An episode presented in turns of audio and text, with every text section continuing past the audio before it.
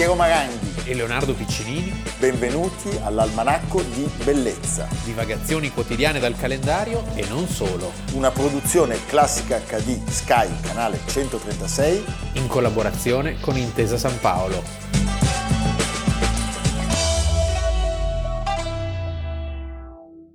Almanacco di Bellezza, 11 luglio. Moglie mia, a luglio cosa succede? No, luglio col Moglie- bene che ti voglio. La moglie me la piglio. Però prima Leonardo Piccinini, Piero No, Mar- lo Piero stavo Maranghi. per Ah, dire, Leonardo Piccinini. Piero Maranghi. Vedi, ormai mi corregge, Ecco. ormai mi corregge. Signori, noi siamo qua, è luglio, siamo qua, saremo qua Siamo qui a pettinare le bambole. ad agosto. Cioè, quale trasmissione del mondo? Occidentale, forse... No, neanche, in- neanche in In Oriente. Oriente. Telegiornale. Forse- Però si ruota, ruotano. Ruotano, cambiano. Cambiano. Cioè, loro lì vedono una volta Giorgino, una volta Fraiese. Ad esempio Mentana fa da lunedì al venerdì, poi il Poi sabato e domenica c'è un altro. Noi invece siamo Noi sempre qua.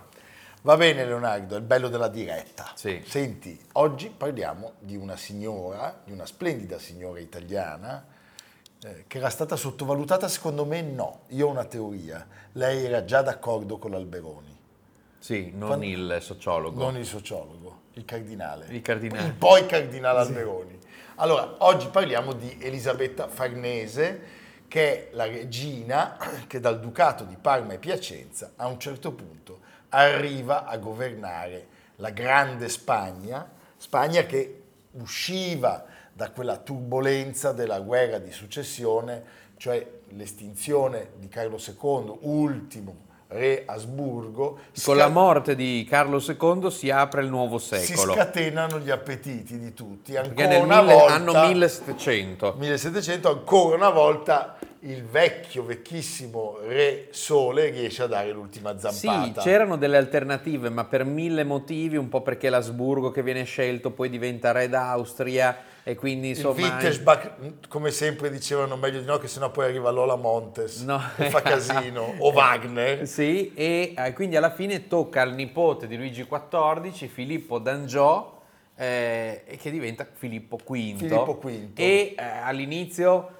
mh, così lui ci tiene a sottolineare che assolutamente eh, Francia e Spagna sono due cose diverse, però la leggenda ci consegna un Luigi XIV che comincia a mandare subito delle truppe francesi a occupare le città italiane e avrebbe detto la frase eh, non esistono più i Pirenei. Eh no, certo, perché Quindi la Francia, cosa- dopo essere stata nella, Eh. nella- nella tenaglia degli Asburgo di qua e di là, finalmente porta a sé la Spagna. Sì.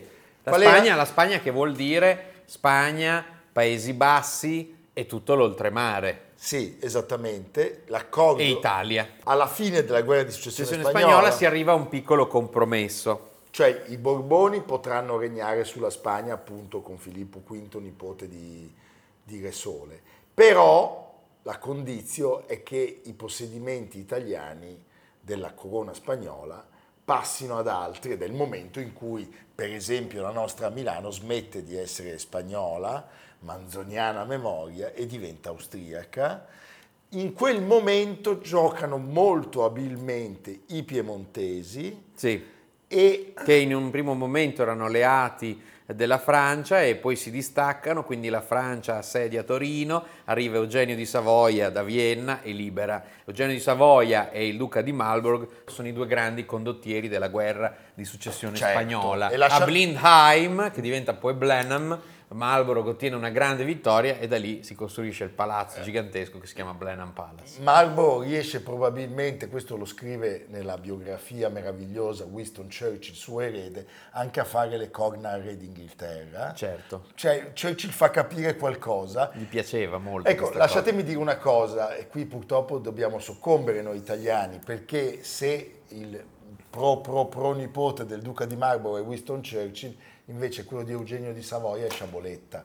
Ci è Sì. andata malissimo. È vero perché era carignano, quindi C'è era proprio andata- il là il... c'è andata sì, sì, malissimo. era il ramo che poi avrebbe preso il potere. Torniamo a Elisabetta. In tutte quelle spartizioni si stabilisce che la Sicilia, Dennis Max Smith nella sua storia della Sicilia lo racconta molto bene, diventi austriaca.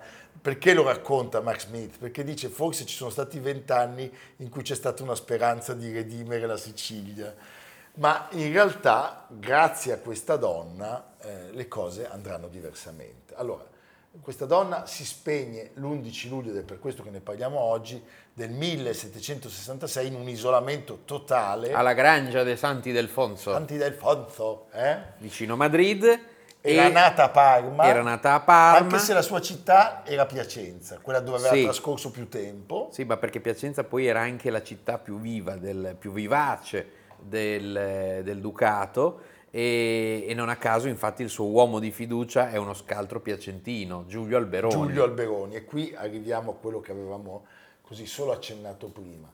Allora, di lei si sono scritte e dette molte cose, che fosse una donna non colta, intrigante, di mediocre intelligenza, oppure Alberoni la definisce scaltra come una come zingara. una zingara. Lei invece si rivelerà una donna poliglotta, buona conoscitrice della politica e piuttosto intelligente. Perché dicevamo di Alberoni? Perché il re di Spagna, Filippo V, a un certo punto... che era un uomo, diciamo, eh, molto debole, Sì. sia di fisico che di, carattere, carattere. e quindi lasciava fare a lei. Fai tu. Sì, ma tu, prima Elisabetta. l'antefatto è che questo re aveva una moglie, Sì, dalla una quale- Savoia. una Savoia, aveva avuto degli eredi e poi lei Che muore appunto nel improvvisamente 1714. Nel 14 muore. Il cardinale Alberoni gli dice, guarda, se, se vuoi una che non rompa le scatole, che è una mezza zoticona, mangia Sì. il formaggio sostanzialmente, prenditi la Farnese rispetto ad altre candidate. E la favorita del re, La Orsini. la Orsini, avendo ascoltato questo giudizio, dice: Ma sì, va benissimo, facciamoci andare bene questa qui che non romperà troppo le, le scatole. Sì. In realtà, una volta arrivata sul trono, Si rivela tutt'altro che timida, inesperta, ma anzi, avendo diciamo, due figli eh, che ambivano a ricoprire delle cariche, sarà, due deter- figli avuti dal re, Sì. intendiamoci. sarà determinante negli equilibri delle varie guerre di successione che, si aprono nel corso del Settecento. E vedremo come andrà a finire. La prima cosa che fa è spedire Liquidare la favorita, la l'anziana Orsini- favorita la Orsini. La Orsini eh, viene proprio spedita e poi pian piano lei, sicura di sé, intelligente, incomincia a cambiare l'ordinamento, il modus operandi della corte e quando appunto i suoi figli sono in età incomincia a pensare che quegli accordi di cui sopra, di, di cui abbiamo fatto cenno, cioè eh, il divieto agli spagnoli di ripossedere in Italia, siano già eh, in qualche modo emendabili dalle sue azioni. Perché? Perché la timida fanciulla eh, in poco tempo prende il potere. E accanto a lei l'Alberoni. Allora qui ci viene il dubbio che fossero già d'accordo. Sì. Cioè l'Alberoni forse nel dire... Io mando avanti te, Eh, che poi dire- mi fai primo ministro. Nel dire ministro, qui- primo ministro e poi in breve tempo cardinale. cardinale.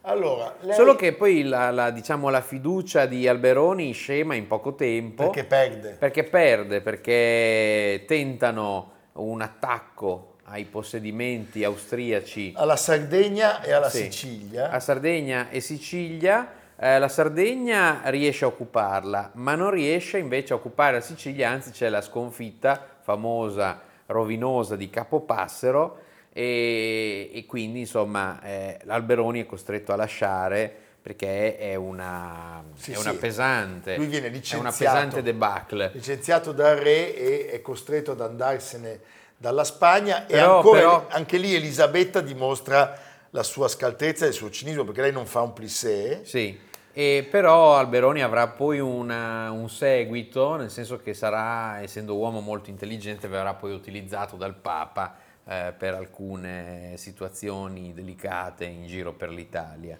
allora eh, a quel punto Elisabetta cambia strategia cioè usa quella diplomatica diciamo e pone il problema perché lei dice in fondo io sono una farnese sono moglie del re di Spagna i miei figli, che non sono destinati al trono di Spagna, perché appunto, come vi abbiamo detto, lui aveva già avuto dei figli maschi, però devono essere destinati a regni di rango. Quindi se la Sicilia era passata all'Austria, se la Sardegna era passata al Piemonte e da lì non si sarebbe più staccata, da qui il regno di Sardegna, si, si, si approfitta della guerra di successione polacca, no? Perché era morto il re di Polonia e i polacchi avevano chiamato Stanislao Lezinski che aveva sposato la figlia di Luigi XV e però alla fine questo Lezinski sarà costretto a rinunciare e al suo posto arriverà Augusto III di, di Dresda, Di Dresda. Sassonia.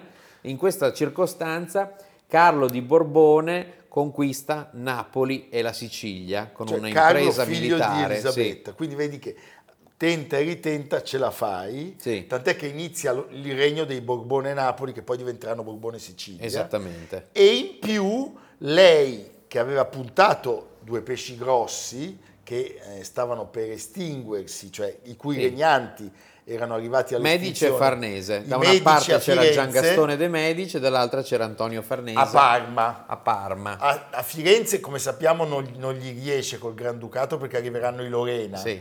ma invece a Parma nascono i Borbone Parma. Nascono i Borbone Parma anche se è una cosa molto diciamo effimera eh, perché Carlo starà lì per poco tempo eh, prima di dedicarsi al regno di Napoli e le opere di Parma finiranno proprio in quell'occasione a Napoli Quando andate a Capodimonte dove ancora, dove ancora sono. Eh, Parma arriverà solo al termine dell'altra guerra, cioè la guerra di successione austriaca. Con la pace di Aquisgrana nel 1748, Maria Teresa, che aveva occupato Parma e Piacenza, le lascerà al secondo figlio di Elisabetta, quindi Carlo il primogenito e Filippo il secondogenito. eh, E quindi insomma lei in quel momento riesce a sistemare definitivamente i suoi figli. I suoi figli. C'è un terrore. Il figliastro è Ferdinando. Esatto, perché lei è terrorizzata dal fatto che l'erede al trono, prima Luigi che dura poco muore subito, Sì. e poi Ferdinando, cioè i figli di primo letto di Filippo V, una volta arrivati al- sul trono di Spagna, L'esautorano. Esattamente. Allora cosa fa? Le, le tenta tutte. C'è da dire che è anche piuttosto fortunata, a meno che poi non si scopra fra qualche decennio che c'è stato anche un po' di, Veleno. di, eh, di avvelenamento. Sì. Perché il figlio Filippo V a un certo punto abdica, riconosce i territori dei figli di, di- di Elisabetta Farnese in Italia e dice il trono di Spagna va al mio primogenito maschio, che però pre- muore immediatamente. Quindi lui è costretto a riprendere Ah, il sì, trono, sì. poi lo passa all'altro maschio Ferdinando. Sì. E lì Viene- lei viene esautorata. E lei lì viene esautorata e spedita nell'esilio appunto di Indefonso. Sì, avrà, avrà un ultimo sussulto di popolarità e di potere quando Ferdinando muore, il figliastro, e quindi Carlo, che era diventato re di Napoli, eh, sarà costretto a prendere in mano il regno di Spagna. E Certo. quindi eh, a quel punto lei è di nuovo regina madre. sta, diciamo, costretto, sarà Costretto, felicemente, sì, felicemente costretto, costretto. a prendere il trono. E Cioè, inventa la porcellana di Aranjuez, che è una copia della porcellana di Capodimonte. Ferdinando, come abbiamo detto, eh, non aveva discendenza e quindi la corona deve passare al fratellastro Carlo, appunto il figlio di Elisabetta.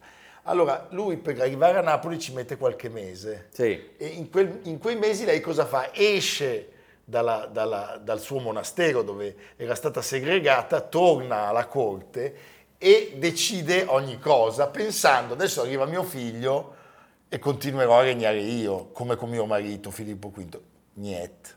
Il figlio come arriva, Carlo appunto, conoscendo bene l'indole della madre e non essendo disposto a cedere il potere come aveva fatto suo padre, la rispedisce eh, nella- nella- nella- nell'isolamento di Sant'Ildefonso, complice anche la moglie che aveva preso, Amalia di Sassonia, che anche lei aveva un bel caratterino. sì, sì. E quindi la nostra Elisabetta si spegne il 20 luglio del 1766, appunto a Sant'Ildefonso, è stata però, devo dire, una donna eccezionale. Straordinaria. Alla fine uno l'ha fatto diventare re di Spagna, l'altro... È stata una delle grandi protagoniste del Settecento. E poi ha reso autonomo il regno di Napoli, Sì. non più appannaggio di un monarca di un altro Stato. E quella Spagna che dopo l'epopea di Filippo IV e di Olivares sembrava avviata al tramonto, invece ritorna protagonista. È riuscita a dare un sussulto. Sì, sì. su mille scenari. Fantastico.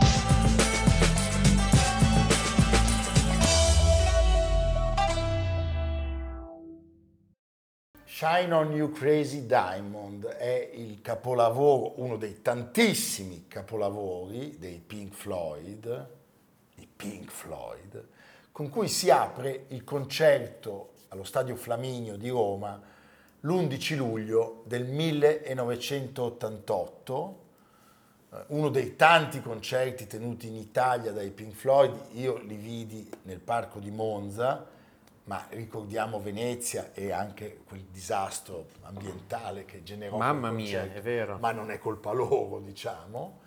Eh, in realtà oggi noi facciamo un volo eh, triplo carpiato e un po' pindarico perché non parliamo tanto del concerto allo Stadio Flaminio e dei Pink Floyd e basta, ma pensiamo al dedicatario di quella canzone, perché figura curiosa, You, figura molto curiosa. meraviglioso, è dedicato a Le iniziali. Sid Barrett, Sid, Shine, SHD. di Diamond, eh, Sid Barrett che tra l'altro si spegne sempre a luglio, otto anni dopo, il 7 di luglio del 2006. Quindi 35 anni fa quel concerto si apriva appunto con questa canzone, perché questa canzone è stata dedicata a questo magico musicista, cantautore, chitarrista, compositore, inglese naturalmente, che è stato il fondatore dei Pink Floyd. Era di Cambridge. Era di Cambridge, lui ha fondato nel 1965 forse il gruppo più iconico, più misterioso, per, Molto me, anche, raffinato. per me anche più raffinato e più geniale Sì. della storia del rock e della musica, della musica non classica, tra virgolette. Poi la musica è buona o cattiva Roger. Roger Keat, detto Ro- Sid. Detto Sid. Eh, lui nel gruppo è rimasto un quarto d'ora, anche se il suo nome, Sid Barrett, è un nome mitico. Cioè lui esce dai Pink Floyd nel 68, eh, perché viene lasciato a piedi. Beh, eh, diciamo che cominciò a accusare problemi di carattere psichiatrico, La testa matta. psicologico, c'è chi anche che ha mh, così sollevato eh, il tema della sindrome di Asperger, cioè una sorta di autismo praticamente. E pensate eh, che cosa accade sempre nel periodo estivo, qui siamo a giugno del 75. Straordinario. Lui era stato mandato fu- via dal gruppo e i leader erano diventati altri, cioè stiamo parlando, li conoscete benissimo, Roger Waters, bassista, e in quel momento nuovo leader non ancora autocratico come sarebbe Sì. diventato, David Gilmour David Gilmour, chitarrista che aveva sostituito proprio Barrett, e Roger Wright. Roger Wright, il tastierista, e poi Nick Mason, che era il batterista.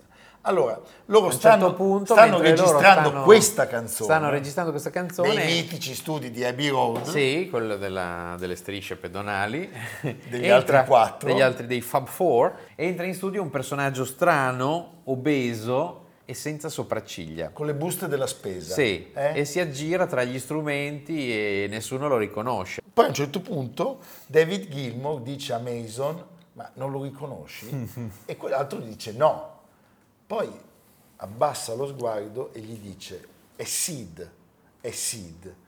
E in quel momento... Che non vedevano da anni. non vedevano da anni, Waters incomincia a piangere, Barrett dirà, "Ah, se volete io posso anche suonare la chitarra, ma il fatto che lui arrivasse mentre loro incidevano la canzone di cui era dedicatario è pazzesco. Pazzesco. E gli fanno sentire subito il motivo, cioè gli fanno sentire l'incipit della Certo. canzone. E lui, che non ha perso il suo piglio, dice, beh, suona un po' vecchia, suona un po' vecchia questa canzone. Poi se ne va eh, dopo aver festeggiato al bar il matrimonio di uno di loro, appunto di David Sì. Gilmour.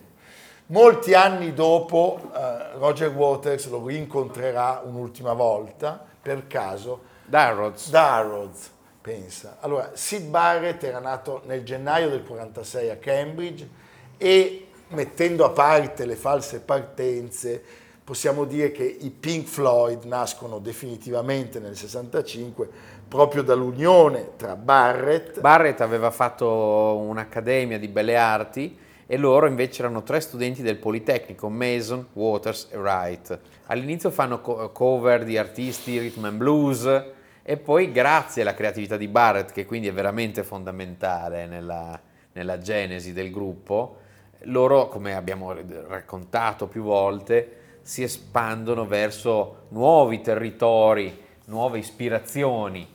Eh. La psichedelia. Beh, effettivamente lui, sì. cioè loro poi sono stati straordinari nel continuare ciò che lui aveva iniziato. Poi, lui sulla psichedelia era fortissimo, beh, anche perché eh, era psichedelico co- lui. Sì, poi chissà cosa ingollava. Eh. Però c'è da dire che Sid Barrett è quello che ha aperto le porte. Queste porte poi hanno continuato a sbattere anche senza di lui, ma se pensiamo ai disegni sonori, psichedelici e spaziali, ai momenti di regressione all'infanzia, di espansione, i, i palchi dei loro concerti inondati di luci, eh, queste luci coloratissime. È la Swing in London, Leonardo, e loro con i Beatles sono i campioni del mondo. E Piero c'era in quei giorni? Sì, ero già nato. Sì. Lui mi fa sempre più vecchio.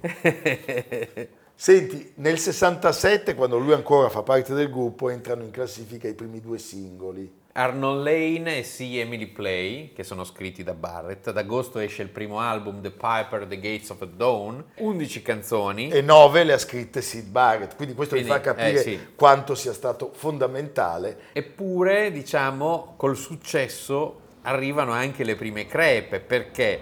Perché Sid è un geniaccio, ma non ha la costanza, la coerenza, per tenere testa al successo e a tutto ciò che implica il successo, cioè l'organizzazione, un essere strutturato che insomma non gli apparteneva molto. È sempre strafatto ecco. di LSD, di acidi, di quantità industriale e poi incomincia veramente a dare dei segni di squilibrio alcuni concerti non si presenta, oppure quando arriva resta fermo sul palco e non suona. E il suo manager ricorda, Sid non faceva nulla se non era fatto in maniera artistica. artistica. Voleva essere una sorta di Jackson Pollock della musica, cioè un action non painting, un action singing. singing. Ma è fantastico.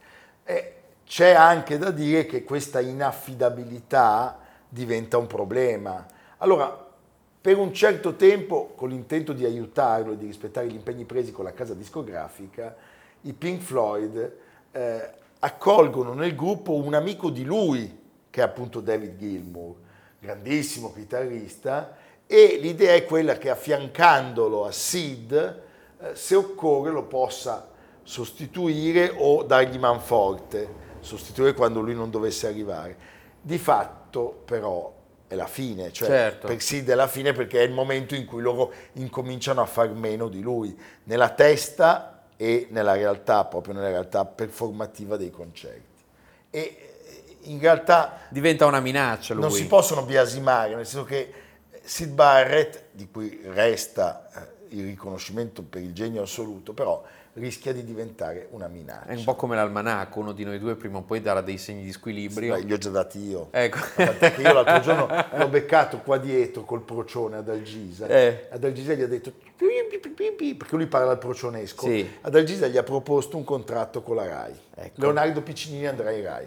Vabbè, Va bene. peggio per lui io continuerò a ricevere il primitivo di Manduria da voi che siete generosi. Sì. A te alla RAI cosa vuoi che ti, ma- ti mandano delle veline? Mi mandano... Io preferisco il primitivo alle veline, sì, il naso sì, sta uscendo. Arriva secchi. La bugia sta uscendo. Eh. 26 gennaio, altro evento simbolo, perché i Pink Floyd stanno andando con il furgone a un concerto fuori Londra e uno di loro domanda non dobbiamo passare a prendere Sid? Nessuno risponde, Nessuno cioè risponde. era diventato un po' uno, così, un peso. 6 aprile 1968. Anno, tra l'altro, voglio dire, Beh. carico di speranze e di avvenimenti. Sì, anche di, anche di gente che va, passa miglior vita, Eh, questa è un'altra sì. storia. Eh, Sid Barrett esce ufficialmente dai Pink Floyd e poco dopo esce il secondo eh, LP del gruppo che contiene solo una sua canzone e dopo un anno alla deriva, eh, nel corso del 70, eh, il, il suo manager e, la casa discografica lo riescono a riportare in sala di incisione eh, ci sono queste sedute completamente avulse. È un po' un saliscendi, è come le montagne russe, cioè ci sono dei momenti in cui è depresso e non riesce a fare nulla. Lo devono e, prendere con la forza. e altri invece in cui c'è un entusiasmo incredibile. con Sconfinato. una- che è tipico della situazione in cui ti portano le sostanze. C'è da dire che escono due album, i Pink Floyd danno una mano, Sì. bisogna riconoscerlo. Due album anche ispirati. Cioè, beh, nel secondo, tra l'altro dal titolo Barrett, ci sono sì le canzoni psichedeliche, le fiabe surreali, però sono due dischi molto belli. Sono due dischi che nel tempo sono stati molto lodati Certo. e senz'altro eh, direi che in quel momento sono più belli quelli di Barrett di quelli che E i Pink Floyd che erano in un momento di, di stanca. Allora, però questi lavori non bastano a riportare Sid sulla scena. La sua ultima intervista, diciamo posata, è del 1971 e poi 1972 In un club di Cambridge con un paio di amici, l'ultimo concerto. Nel 75, Abbey Road, come si è visto, come abbiamo detto, suo- la sua apparizione eh, inquietante, inquietante. dove non viene riconosciuto all'inizio. Sid Barrett nel 78 torna a vivere a Cambridge con la madre e un giornalista francese riesce a fargli qualche domanda in strada 1982 e gli chiede che cosa fai nel tuo appartamento quando sei a Londra, suoni la chitarra? E lui risponde no, io guardo la tv e basta. Quindi eh, insomma è diciamo, in uno stato di, di- di apatia, mh, sicuramente di apatia musicale, però lui si mantiene con i notevoli diritti che gli venivano dall'essere autore di alcune tra le più belle canzoni del Novecento. E c'è da dire, David Gilmour si premurava sempre che gli venissero conteggiati questi diritti. Sì. Per cui l'atteggiamento certamente di Gilmour, ma dei Pink Floyd direi in generale, è stato un atteggiamento nei suoi confronti, diciamo, di riconoscenza. Gli hanno rimandato l'ascensore. Quindi tu ti ricorderai di me quando, quando non sarò più all'almanacco. Ma tu cosa hai fatto per me? Va bene, noi oggi pensiamo a- lui e naturalmente ai Pink Floyd. Alle nostre spalle uno splendido libro, l'Almanacco di Bellezza, che si può utilizzare in montagna, al mare, in collina e sul lago. Sì, sì, in montagna poi In montagna funziona bene, si fa una gran figurone. perché se lo lanci e colpisci la marmotta, la stendi e la sera la puoi mangiare. Sì. Hai visto il procione quando parla? è protetta la Eh, marmotta. Ad Algisa il procione Non si sente può, non marmotta. si può, Va non bene. si può. E noi? Oggi, a 23 anni dalla sua inaugurazione, riapre i battenti dopo sei mesi di restyling la Feltrinelli di Piazza Martiri a Napoli, posto uno dei salotti culturali della città. E oggi dalle sette e mezza c'è una festa con eh, scrittori, ospiti, mille sorprese, ovviamente insieme al caro Carlo Feltrinelli che farà gli onori di casa. Quindi riapre il salotto di Napoli, la Feltrinelli, la gloriosa Feltrinelli di Piazza Martiri. Non ci ha invitato Carlo, Eh, ma siamo a Milano, noi siamo, perché sa che siamo qua. che col procione. Noi siamo, sì, e poi c'è Il ingombrante. In libreria non lo vogliono. Eh, Eh, eh, quell'odore lì rimane poi nelle pagine dei libri. Va bene. Non si sa se sia l'odore del procione il tuo, il mio o quello di Amerigo. È un bel mistero. È un cocktail. È, è un cocktail esplosivo, va Sì. bene. Ma noi siamo qua per voi, vi amiamo e ci vediamo domani. A domani. Almanacco di bellezza, a cura di Piero Maranghi e Leonardo Piccini. Con Lucia Simioni, Samantha Chiodini, Silvia Corbetta, Jacopo Ghilardotti, Paolo Faroni, Stefano Puppini. Realizzato da Amerigo Daveri, Domenico Catano, Luigi Consolandi, Simone Manganello, Valentino Puppini. Una produzione classica HD, Sky Canale 136 in collaborazione con Intesa San Paolo.